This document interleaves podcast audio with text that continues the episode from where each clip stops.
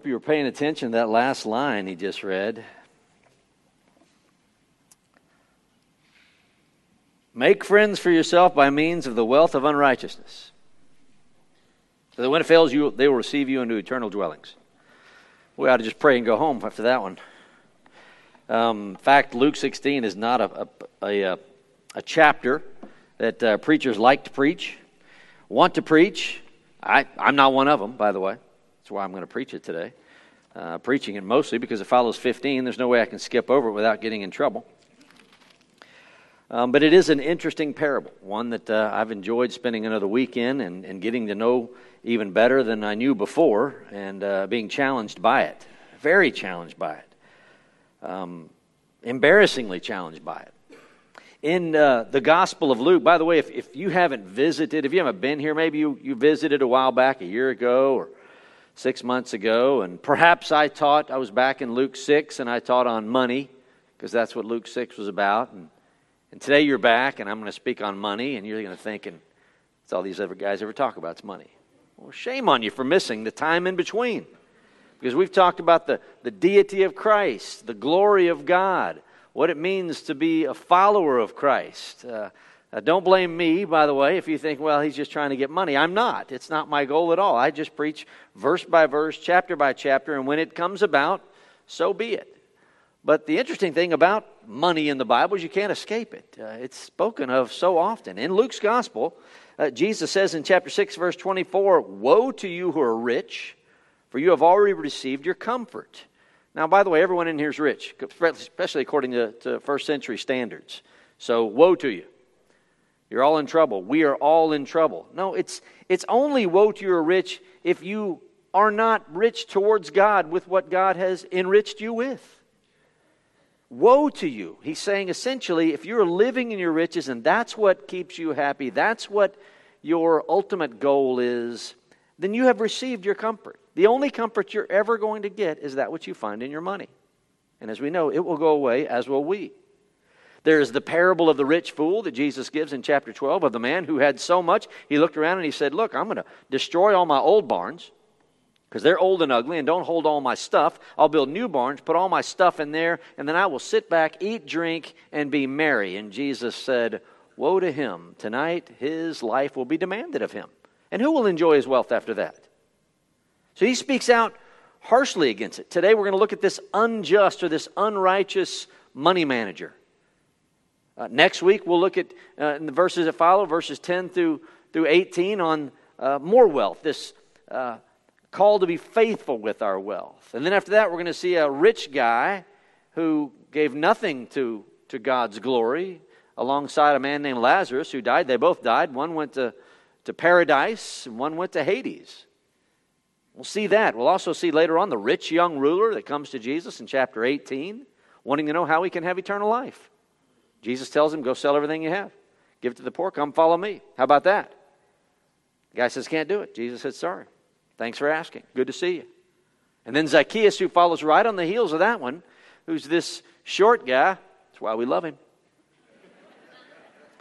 Can't see, climbs up in a tree to see Jesus. He's been bilking people out of their money for years and years. Then he converts to, to faith in Jesus and he says, I'll go back to everyone I know and pay up four times more than what I owe. And Jesus says, Salvation has come to this man's house today. So we see money throughout the Gospel of Luke itself. Throughout the Bible, it's there. No way around it. But please, if you're visiting for the second time, third time, first time, um, in no way is this church about money But just note that, that money is throughout the Bible, and from time to time you, you pounce upon it here. So Jesus is telling his disciples, by the way, the parables that precede this in chapter 15 are spoken to the scribes and Pharisees, unbelievers among the crowd that are following Jesus. This, those parables were for, Jesus is saying, uh, this shepherd will leave 99 to go get the one. And there's joy in heaven over Jesus finding the lost over this woman that lost one coin. And there's joy in heaven the same way that she found her lost coin. And there's joy in heaven over this prodigal son who goes away, repents, and comes back, and God uh, welcomes him with open arms, with a great big smile on his face. I hope you picked that up last week. Every time you sin as a believer, you don't come back to a scowling, angry God. You come back to a God whose arms are wide open with a big smile to welcome us back. Or maybe it's for the first time in the case of the prodigal, welcome him into his arms for eternity. And then we see that the older son, who depicts the scribes and the Pharisees, who was angry at God's grace, and they're the very ones that handed Jesus over to the Romans to have him killed. This parable, however, in verse, chapter 16, verse 1, he, that is Jesus, was saying to the disciples. So this one is meant for his followers, not just the crowd, but he changes his focus from the scribes and Pharisees to his disciples. He's going to tell a story. There was a rich man who had a manager. A lot of wealthy people, then as now, need someone or, or a group, a company, to manage their wealth. That's what's going on here. So there's two men, both of which are going to be scoundrels. Uh, it's going to f- focus mostly on the money manager, but they're both scoundrels, deceitful men acting deceitfully. Rich man, he had a manager, and this manager was reported as squandering his possessions. That word for reported, by the way, is the same root word for the word we get for Satan, the accuser, the devil. He was reported, he was accused of. So, just neither here nor there. It doesn't change the, the, uh, the outcome of the parable, but I just wanted you to know that he's reported some unnamed person has gone and told the rich guy that, hey, your money manager is squandering your wealth. It means to use it loosely. He's supposed to manage it wisely. He's distributing it loosely, squandering it. Verse 2 He, that's the rich man, he called him, that's the, his steward, his money manager, and said to him, What is this I hear about you? Give an accounting of your management, for you can no longer be manager. He's fired. He's summoned to this rich guy. The rich guy says, uh, Here's what's happened. Here's the accounting. Here's what I hear. You're fired. Ever been fired? Fired, I mean, to be fired is to, to you're in a position now. What am I going to do? And the example of what this man is going to do is very telltale here because he's an unjust manager and he says to himself, What shall I do since my master is taking the management away from me? I'm not strong enough to dig. I'm ashamed to beg. Both of these jobs would have been apparently beneath him. He's gone from a man who manages great wealth to thinking the only other thing I can do is dig uh, or, or uh, can't beg. If you've ever dug a hole, digging holes looks like a pretty easy job, doesn't it? You know, in, in movies or TV shows, just dig a hole. How many of you ever heard, I'm going to copy Nate Bargatze's digging a hole? You've heard of Nate Bargatze? He said, This is the hardest job in the world. There's nothing more difficult than digging a hole. And if you've ever dug a hole, you know you're digging, you're digging. He said, This is why people die in shallow graves all the time. People go, That's enough. Put them in there. Throw some leaves on top of them. I know it's a little risque for church, I know, but uh, I can't dig and I'm not going to beg. What will I do? I know what I'll do, verse 4 so that when I am removed from management, from the management, people will welcome me into their homes. Now, the man owes his boss money. He hasn't just been fired, he has squandered his boss's wealth, so he owes him the money. Just because you're fired doesn't mean you don't have to pay it back. It doesn't say that here, but he knows it, and what he do- goes to work to do, he's knowing if I can't dig and I can't beg and I'm not going to get enough money to pay back my master, what will I do? I know what I'll do. And so we see here is this guy that's fired, he has enough wherewithal that he knows he has to, in the interest of self preservation, he's going to go to extreme lengths, and Jesus is going to use him as an example of what Christians typically do not do. I know what I'll do. So that when I'm removed from the management, people will welcome me into their homes. Verse 5. He summoned each of his master's debtors we don't know how many there are, only two are highlighted here. And he began saying to the first, How much do you owe my master? Now it's important to note that in the books of Exodus, Leviticus, and Numbers, I believe it's Exodus 23 and then Leviticus 25, I forget where it is in Deuteronomy, I've written it down somewhere. But Jews are not to charge interest to fellow Jews. If you need a loan, if you need $100, you give them $100. You don't expect payment in return. It's a gift. If they pay you back in return, fine. You don't charge interest. Jews were forbidden to charge interest to other Jews. So the only way to make money is to embed the interest within the loan. In other words, if someone needed $100, you gave them $200. Okay, here's 200. You need 100, here's 200. You're going to pay me back. So you get, or you get the 100, you get the 100, but you're going to pay me 200 back. That's what I meant to say. So you're going to make 100, but you're saying, you're kind of saying, well, we're not charging interest. Well, what's the extra, two, extra $100? Well, that's just my fee. It's not interest. You're going to pay this back to me. So this is what makes the rich guy uh, a scoundrel in and of himself. So we're going to bilk people, even though they just need $100. We'll give them the 100, but you're going to pay me 200 back. So he summons these people. Verse 6. He said, a hundred measures of oil. He asked the guy, How much do you owe my master? Verse 6 A hundred measures of oil. By the way, that's 800 to 900 gallons of oil, which would be olive oil. If you've ever been to Israel, there's olive trees everywhere. It equates to about 150 trees. That's a lot of oil. A payment that's difficult to pay back, one that he couldn't pay back. So he tells him, Since you owe this much, you owe a 100 measures of oil. Take your bill. Note this you take the bill, sit down, and quickly write 50. Note that the manager doesn't say, I'm going to write you a new bill for 50. He makes the person complicit in the scheme. Don't miss that. You sit down and in your own handwriting, write out a new bill. Your handwriting, you're going to be complicit in my scheme. I'm only going to make you pay 50. Now, it might be that 50 was all he actually owed. The other 50 was the tacked on interest embedded within that loan.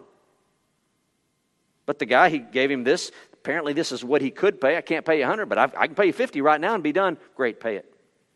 Pretty shrewd with someone else's money. Verse 7. Then he said to another, And how much do you owe? And he said, A hundred measures of wheat. This equates to, I'm told, 100 acres of land. A 100 acres of land. Even cheap acreage would still be expensive in this regard. So he said to him, Take your bill and write 80. 80, just 80 of the 100. Apparently, this is what this particular man could afford. Can't afford the 100, but I can afford the 80. Gives him 80. Writes it down, again, in his own handwriting. Write down, you make it, you write it out. Verse 8 And his master praised the unrighteous manager because he had acted shrewdly. That's interesting. So imagine that you're the rich guy and the person squandering your money did this. And somebody owed you these, all this money. We only get two, as I said. It could have been a whole bunch more, probably was. We only get the highlights of two. So the man has all these loans out there. His manager, after being fired, has gone to these people, asked them, or, or said, Look, if you owe this, I'm just going to make you pay that. Write out the new bill in your handwriting. That'll be it. You're done. We'll close the book on you. The, the person goes away going, Wow, this is fantabulous. I'm scot free now. I paid this, I'm done. So the unjust manager has made a friend in the person that he's given the break to, right? Make sure you note that because that's part of the story. And the money guy, the rich guy, is going, wow, that's pretty shrewd. The word for shrewd means to act with practical intellect, to use your mind wisely, using common sense, and that's what the guy did. It would be like this a story I heard Alistair Begg tell a while back. And he said, There were two thieves, and they broke into a person's car. They stole this car. They took the car, they were gone for three days in the car, enjoying the car. But they came back, they brought it back, they cleaned it up, they filled it full of gas, changed the oil. The car was in better condition when it came back than it was when they left it. And they wrote a note of apology. We're sorry for any inconvenience. Please forgive us. Here's two tickets to the opera for tonight. Please, on us. People get their car back. Well, this is fantastic. What a deal. Car's in good shape. We had an empty tank before. It's all good. They go to the opera, and while they're at the opera, the thieves ransack their house. Now, if you're a thief, see, you're laughing. No one was in, in appall, appalled by that. Oh, it's so horrible. If you're a thief, you're going, whoa, I wish I would have thought of that. That is called, that, that's the point here, is it's not so much that what a great idea, it's an unwise, I should say an unjust steward, an unrighteous man acting unrighteously, acting shrewdly, to the point where we all go, wow, that's pretty good. Our first reaction is that is so horribly sinful. It is, but it's pretty shrewd. That's why his master prays in verse 8. He's praised the unrighteous manager because he had acted shrewdly. To act shrewdly, again, with practical intellect. Remember when Jesus sent out the 12 in um, Matthew chapter 10, verse 16, he says, Be as shrewd as serpents, harmless as doves. A shrewdness, shrewd person, it's not a bad word. It does mean to act wisely. But we don't like to think of ourselves as acting like a snake. Shrewd as serpent. There's some there's a compliment in there somewhere, and then there's something kind of cutting. Man, you at Lance is he is shrewd as a serpent. I don't know that I want that. But serpents know just when to strike and just when to slither away. When the devil came to Eve in the Garden of Eden, he was in the form of a serpent. And he told her, Has God, or he really asked her, God really say that you can't eat that fruit? Oh, yeah. He said, We can't eat it. Ah, God knows that when you eat that fruit, you'll be just like him. He's trying to rip you off. So which woman is going, wait a minute. He's trying to rip me off. No one wants to be ripped off. No one wants to be bilked out of anything. Who does God think he is? Telling me I can't have this fruit.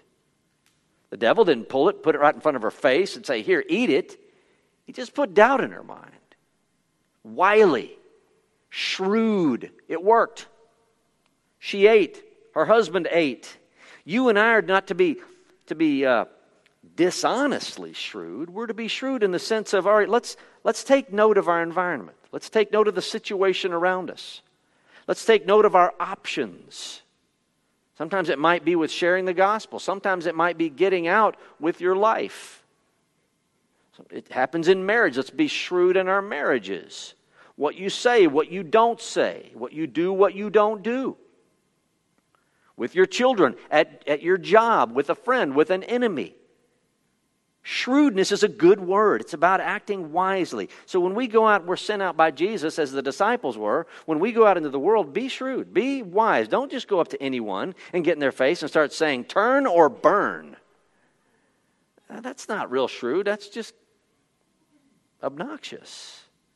Be shrewd when you when you grab a waiter and say, "Hey, we're about to pray. Can we pray for you?" Be careful with that. That's that's a good thing, but it might not always be a welcome thing. Read people. Be shrewd.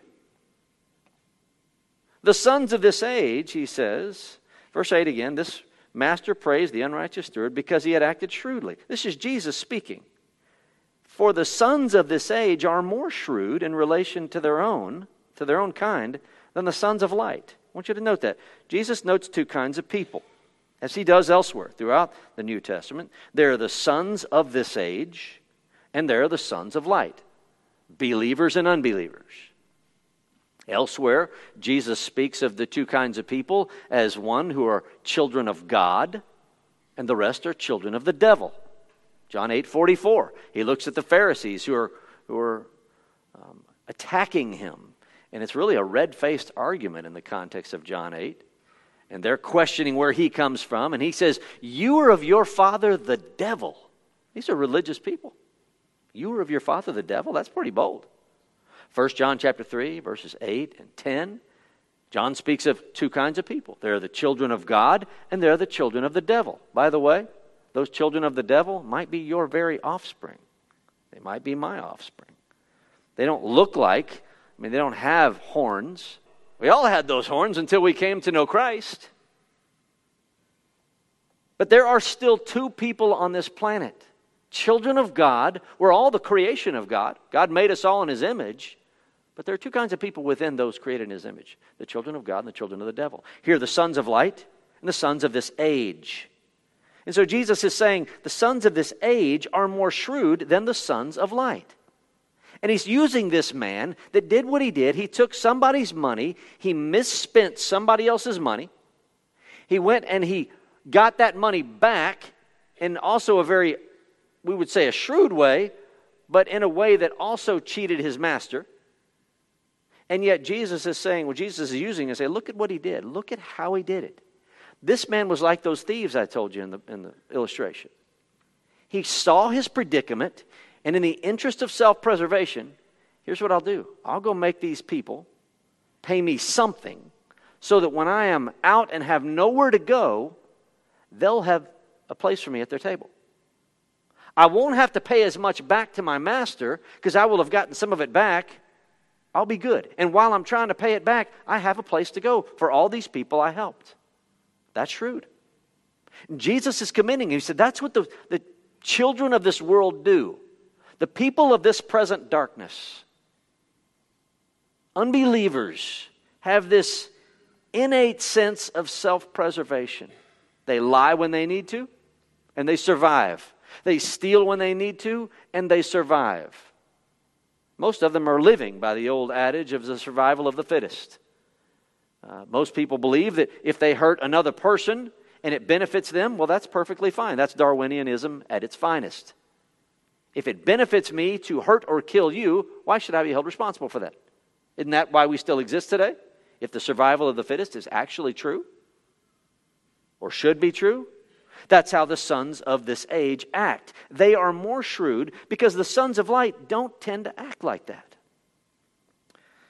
Um, Chuck Swindoll says this. He says, If we were as eager and ingenious to attain wisdom and goodness as the unsaved are to attain money and comfort, our lives would show dramatic change. If we were as relentless in our pursuit of forgiveness and grace as the unsaved are in their pursuit of winning, our relationships would also show a dramatic change. Kent Hughes says likewise. He said, If only Christians would give as much attention to the things that concern eternity as they do to their worldly business. If only we would be as spiritually shrewd as the corrupt manager was in temporal pursuits. If we sought to win the lost to Christ with the same gumption that the children of this age act in their own self preservation, what might happen?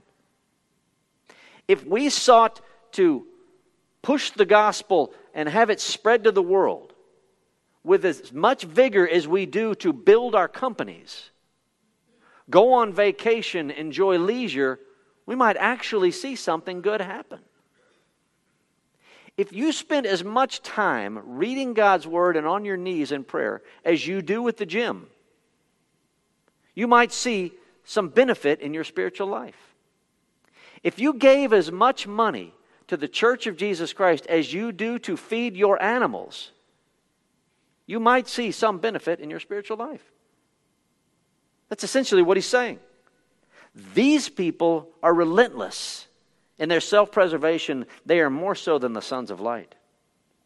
And so Jesus says, I say to you, make friends for yourselves by means of the wealth of unrighteousness. That, that's just, what?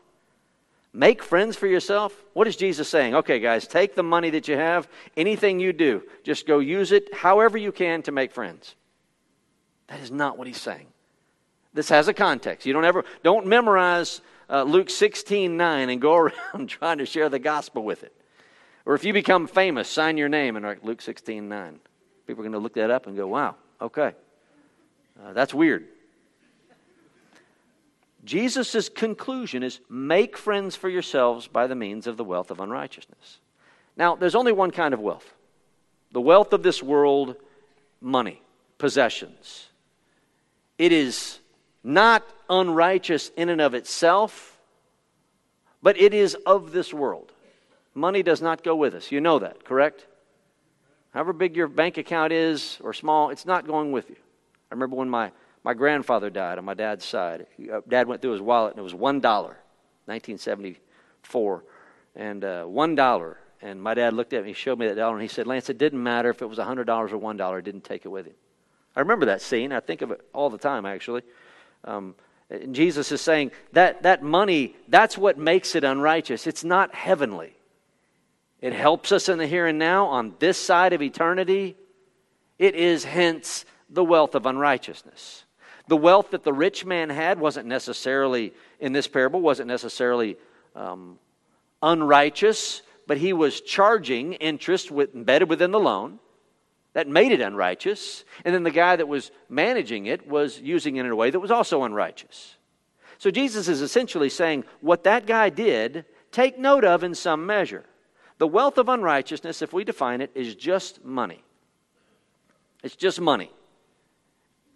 If you earned it honestly, it's just money. If you stole it from a bank, well, that's a different story. He's not talking about bilking people out of money. It's just that money in itself is the money, the wealth of unrighteousness. Or if you have a King James Version, the mammon, uh, which would include all of our, our uh, things and our possessions, our wealth and possessions. So again, make friends with this wealth. What friends?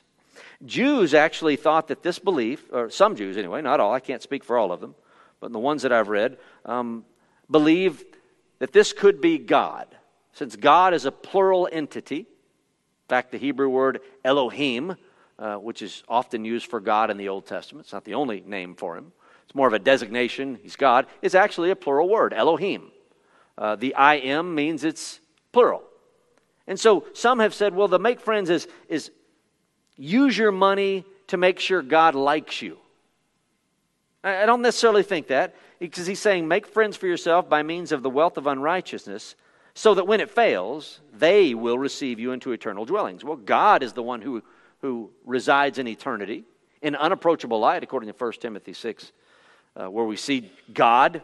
We can't see God because he's in unapproachable light. He's in heaven, he's in the eternal dwellings. But really, shouldn't friends be those that are already there with God, perhaps? We just take friends as, as it is, those people who are already with God in heaven. So we could add God to the equation, part of the friends. The angels are there with God, and those who have come to know God through his Son, Jesus Christ. All of these, or all the above, are going to be the friends. And we are to use the wealth of this world to make those friends who are in eternal dwellings. Are you still confused? No, I left you there. It's, it's, it's purposeful. But thank you for answering so readily. How do we use this money to make these friends? That's where this becomes clear. Folks, at our church, I grew up in a Baptist church where you, uh, there's a time in the, in the worship service where, where there's a, a plate that's passed. You remember this. Most of you went to church. Your life, you get that. Someone sings a solo, or there's a band, there's a song, there's something going on while that plate's being moved around. And that's the offering. And if you're a good Baptist like I was, you check all the boxes present, Sunday school lesson read daily, great Christian, going to heaven when I die, boom, boom, boom, boom, boom. Put that money in there, seal it in, drop it in that bucket, and watch and see if everyone around you saw you do it. You see that? That was mine. I did that. At ours, it's, it's a little less conspicuous, a little more conspicuous. You just go and you drop it in a box. Folks, let me tell you what happens to money in a church at least money in this church. The money that you put in that box or that you give online or that you wherever you give it here, you may not see where it goes. I come back every week, so I'm getting a salary, as are our staff. The staff at the church gets paid. Uh, we are taken care of in a sense. Not only that, is everyone comfortable? We have nice chairs, air conditioners on on a nice hot day. Okay, that pays for that. Not only the staff and the comfort, lights are on, uh, the uh, microphone works. It's all good. That, that we know that pays for. But there's also a whole slew of missionaries that receive money that you give to that box or that you give when you tap OK on your online giving.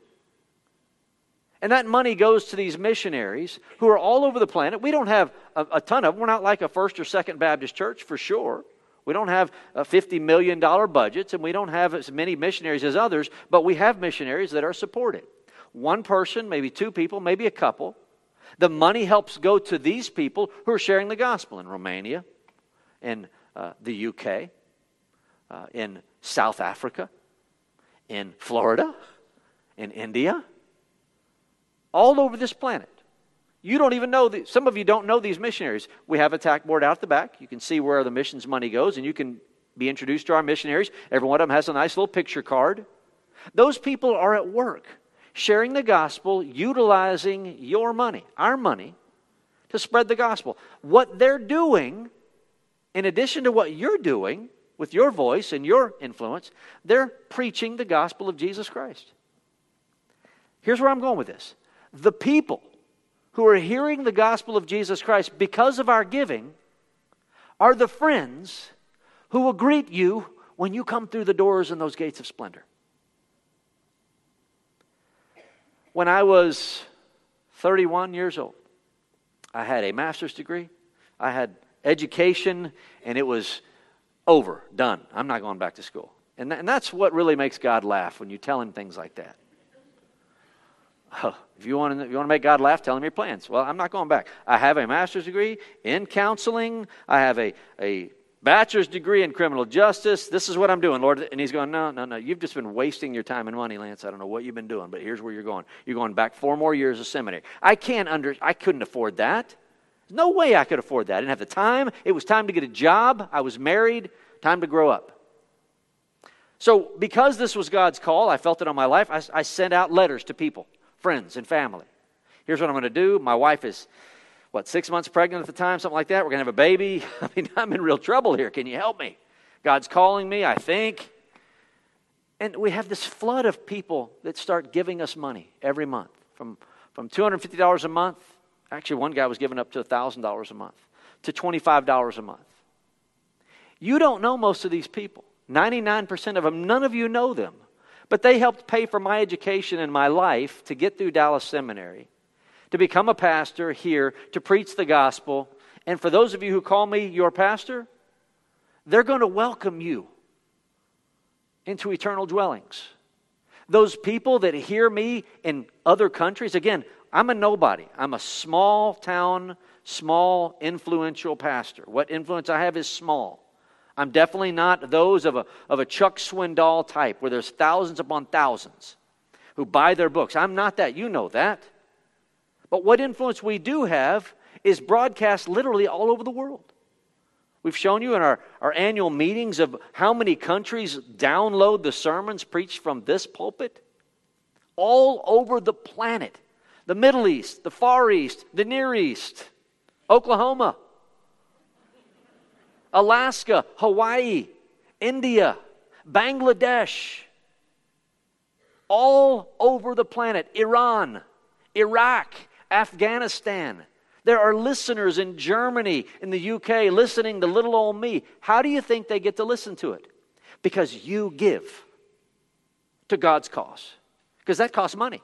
They're doing it right now. They'll listen to it later. They write in. There are people that have church. I'm their pastor, and they're in another country. They let me preach them the church, and they have their church in their home. That's how that works in some homes. People write me and tell me. There's one gentleman in Boston who listens to me with his son and a couple others, and he brought me uh, to say thank you a Boston Red Sox t shirt. I have no idea what to do with it. but I appreciate the gesture. It was a wonderful gift that I don't know what to do with. It would just be a betrayal to my beloved Astros. These people, because people are coming to know Christ based upon what you give, what we give together, and how it influences the world, not only through our missionaries, but through the pastorate here and the media ministry, they will come into heaven. You ever bumped into somebody and they're looking at you and you know you don't know them? And you're going, oh, this is going to be awkward because I don't know you. That's what it's going to be like. When you go in through the gates of splendor at your death, there's going to be a whole host of people saying that gift you gave when you couldn't do it, God used that to transform my life, and that's why I'm here. And there might be a whole line waiting for you to tell you the same thing. That pastor that you supported when he was 31 years old and he had a young and pregnant wife, that pastor that you supported kept preaching the gospel 23 years into his ministry, and I was one of those people that God caused to listen to that, and I came to know Christ. You helped support him. We're all in this together. These are the friends this is what God means. This is what Jesus means when he says, Take the money of this world, that wealth of unrighteousness, and make eternal friends. So that when you go through the gates of splendor, they're there to welcome you. Now, folks, if that's not a motivation to give of what God has given you, I don't know what is. This is the point. Make friends for yourselves by means of the wealth of unrighteousness. Why, Lord? So that when it fails, and it will, money burns up, it's gone, it has a shelf life based upon our lives.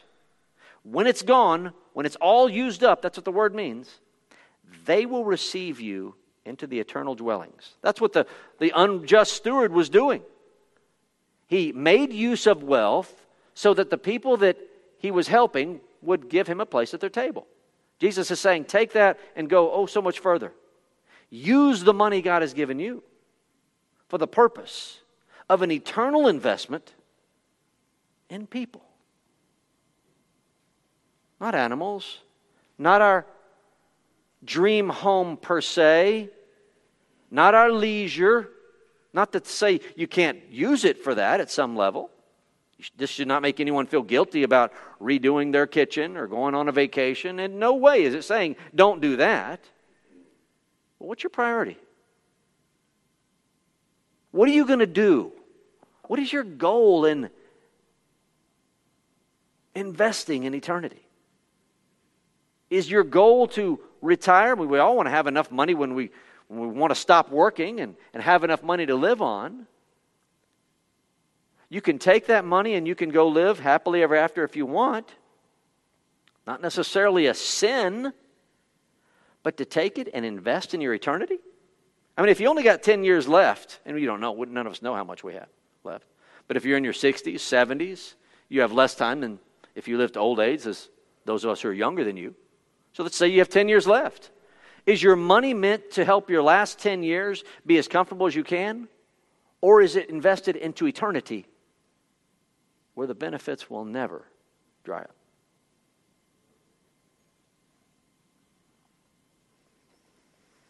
Imagine the scene.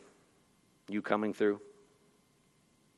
Imagine the scene, really, the moment before you die. You know you're passing. Some do, some know when they're going to. They say their last words. That, that last breath of air should be that grin on your face is I'm about to go through the gates of splendor. I am going to go through and I am going to see God. And there is going to be a line with God, the angelic beings that we only see pictures of, that we've made pictures of, and people, friends, who are going to welcome me. Oh, let go of my hand, brother. Let me go. Let me go through those gates.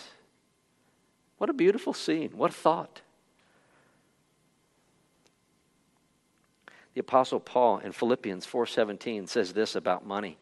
Um, Paul, as you know, was a traveling um, missionary. He didn't have a job. He was supported. I mean, he could make tents, and he did when he had to, uh, but he was supported by the churches where he that he had planted.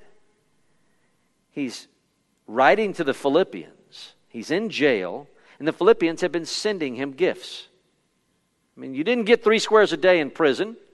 Uh, you had to be fed by people that loved you. And this was one of the groups that, that gave him money. He writes to them in Philippians chapter 4, and he speaks of a gift that the Thessalonians had sent him in verse 16. But he says this to the Philippians He says, Not that I seek the gift itself. In other words, I'm not asking you to send me money so I can have more. I seek for the profit which increases to your account.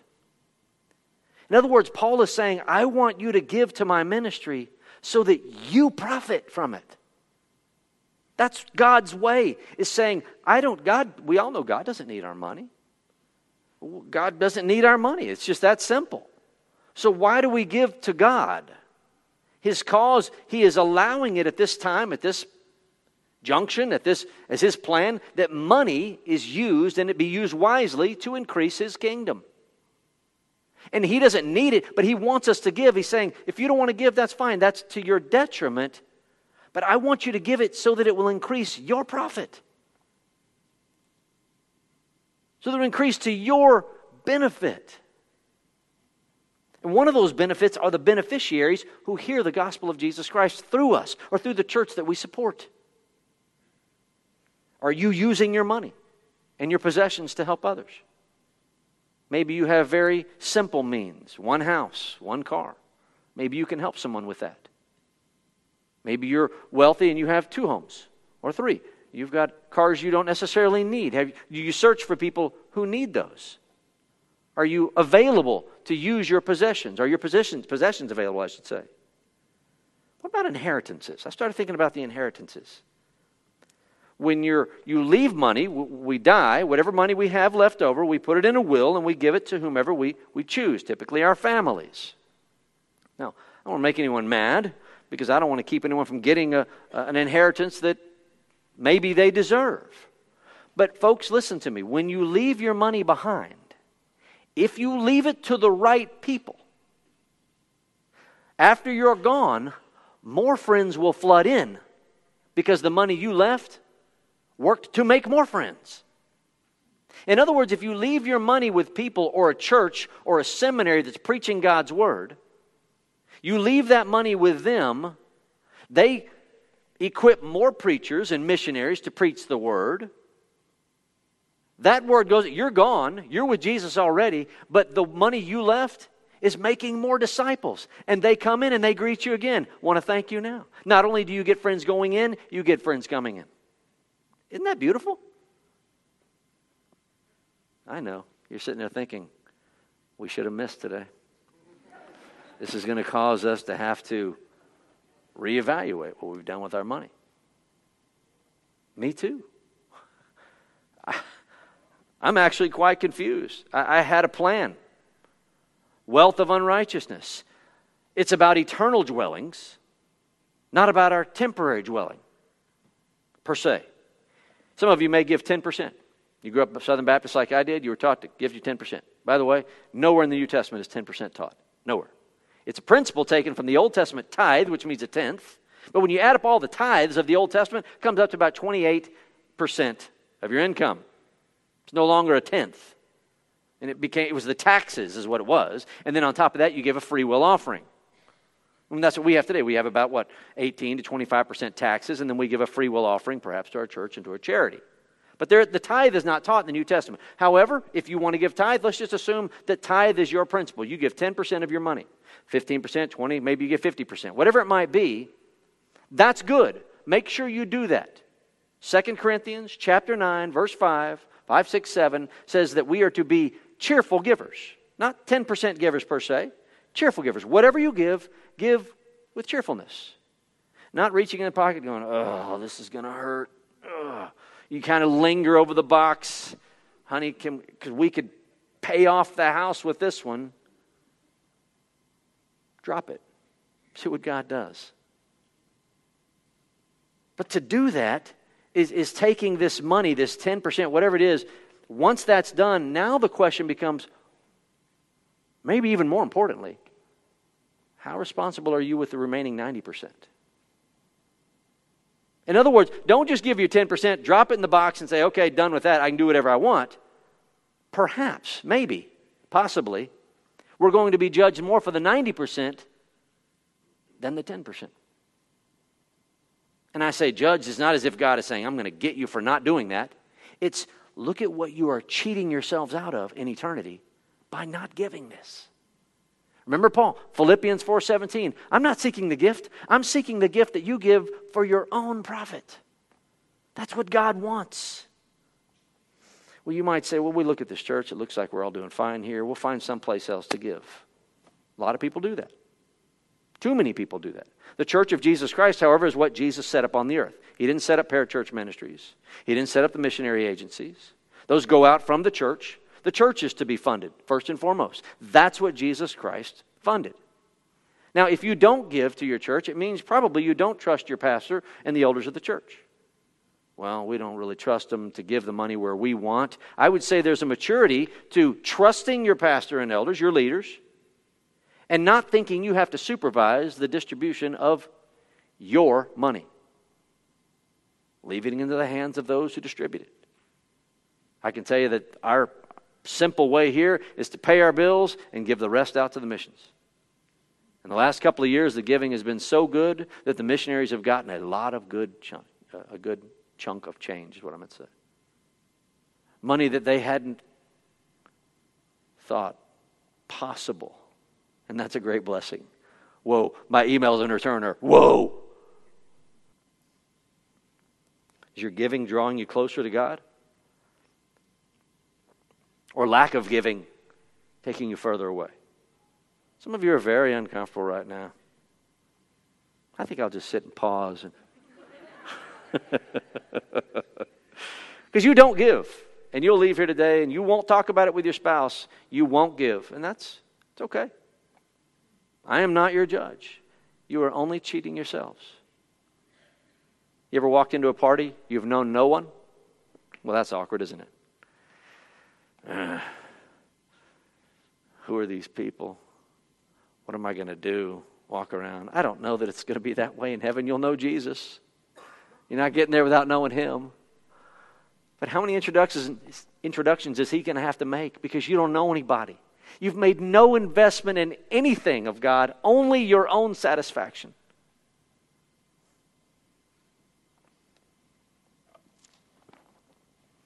We close, I want you to turn over to Matthew's Gospel, 25, and I'll close with this. Matthew chapter 25 is in the context of the second coming of Christ. And here's what he does when he arrives there is the rapture of the church, which is an imminent event, it could happen at any moment. So when Jesus raptures his church, it's just over. Christians are taken. We meet Jesus in the air. Seven years transpire. That's the book of Revelation, chapter 6 through 18. Once those years transpire, Revelation 19 occurs, and the second coming of Christ happens. When he comes to the earth, there are believers left, and there are unbelievers. There are not that many people alive. Most have died in the horrible judgments of God. But Jesus will separate those who are believers from those who are unbelievers sheep and goats. That's what Matthew 25, beginning in verse 31, says. When the Son of Man comes in his glory and all the angels with him, then he will sit on his glorious throne. That's the throne of David in Jerusalem and all the nations will be gathered before him, and he will separate them from one another as a shepherd separates sheep from the goats. And he will put the sheep on his right and the goats on his left. Then the king will say to those on his right, These are the sheep. Come, you who are blessed of my Father, inherit the kingdom prepared for you from the foundation of the world. For I was hungry, and you gave me something to eat. I was thirsty, you gave me something to drink. I was a stranger, you invited me in. Naked, and you clothed me. I was sick, and you visited me. I was in prison, and you came to me. Then the righteous will answer him, Lord, when did we see you hungry and feed you, thirsty and give you something to drink? When did we see you a stranger and invite you in, or naked and clothe you? When did we see you sick or in prison and come to you? The king will answer and say to them, Truly I say to you, to the extent that you did it to one of the least of these brothers of mine, or to one of these brothers of mine, even the least of them, you did it to me. Now, mind you, after the rapture of the church and the wrath of God begins to pour out, it starts slowly and it gets really bad at the end. It's like a woman uh, in childbirth. Labor pains begin early. Honey, I think we need to go to the hospital. Five minutes apart, 30 seconds apart. Down here, oh Lord, kill me, get this baby out of me. That's the tribulation. At that point, there are it's so bad. People are dying, food is gone, famine, war.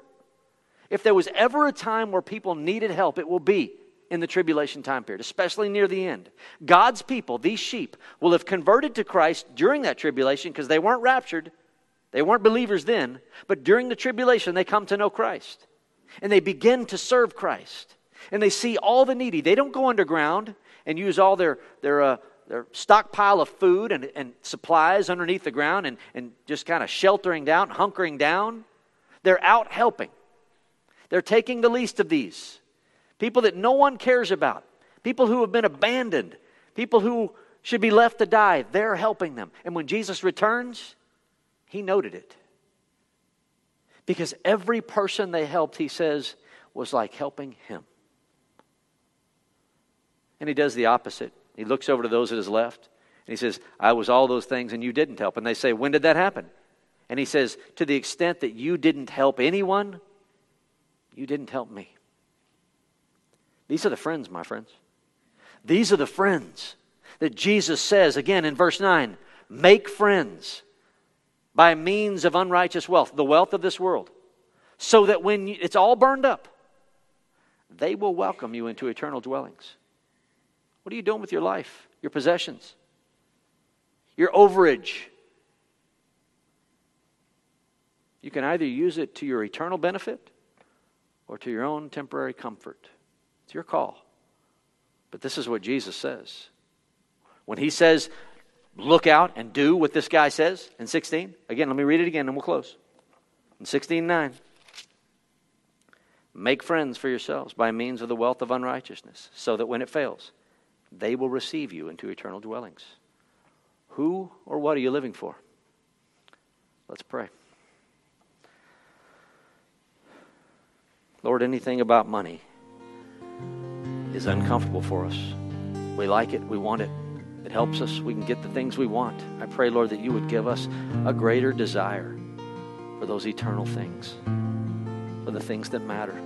People, that what we do, how we spend our money today, Lord, I pray that it would be the investment we want. It may not bring back uh, $10 on the dollar, but it may bring 10 people on the evangelistic effort. I pray that that be what we desire, that our investment would be in eternity. I pray that you would convict us. Don't let us leave here. Turn on the radio and forget this. This is your word. Your word is convicting. It's difficult. It's supposed to be difficult. God, I thank you for it personally and how it's challenged me. I pray that I not leave here and forget it. Convict us When we pray that you mold us and make us after your will, this is the way you do it through conviction, through difficult passages like this. So mold us and make us after your will. Don't let us go, Lord. We want to be set free and do what we want. Don't let us. In Jesus' name. May God bless you as you go. You've been listening to a sermon by Dr. Lance Waldie Senior Pastor of Harvest Bible Church in Cypress, Texas.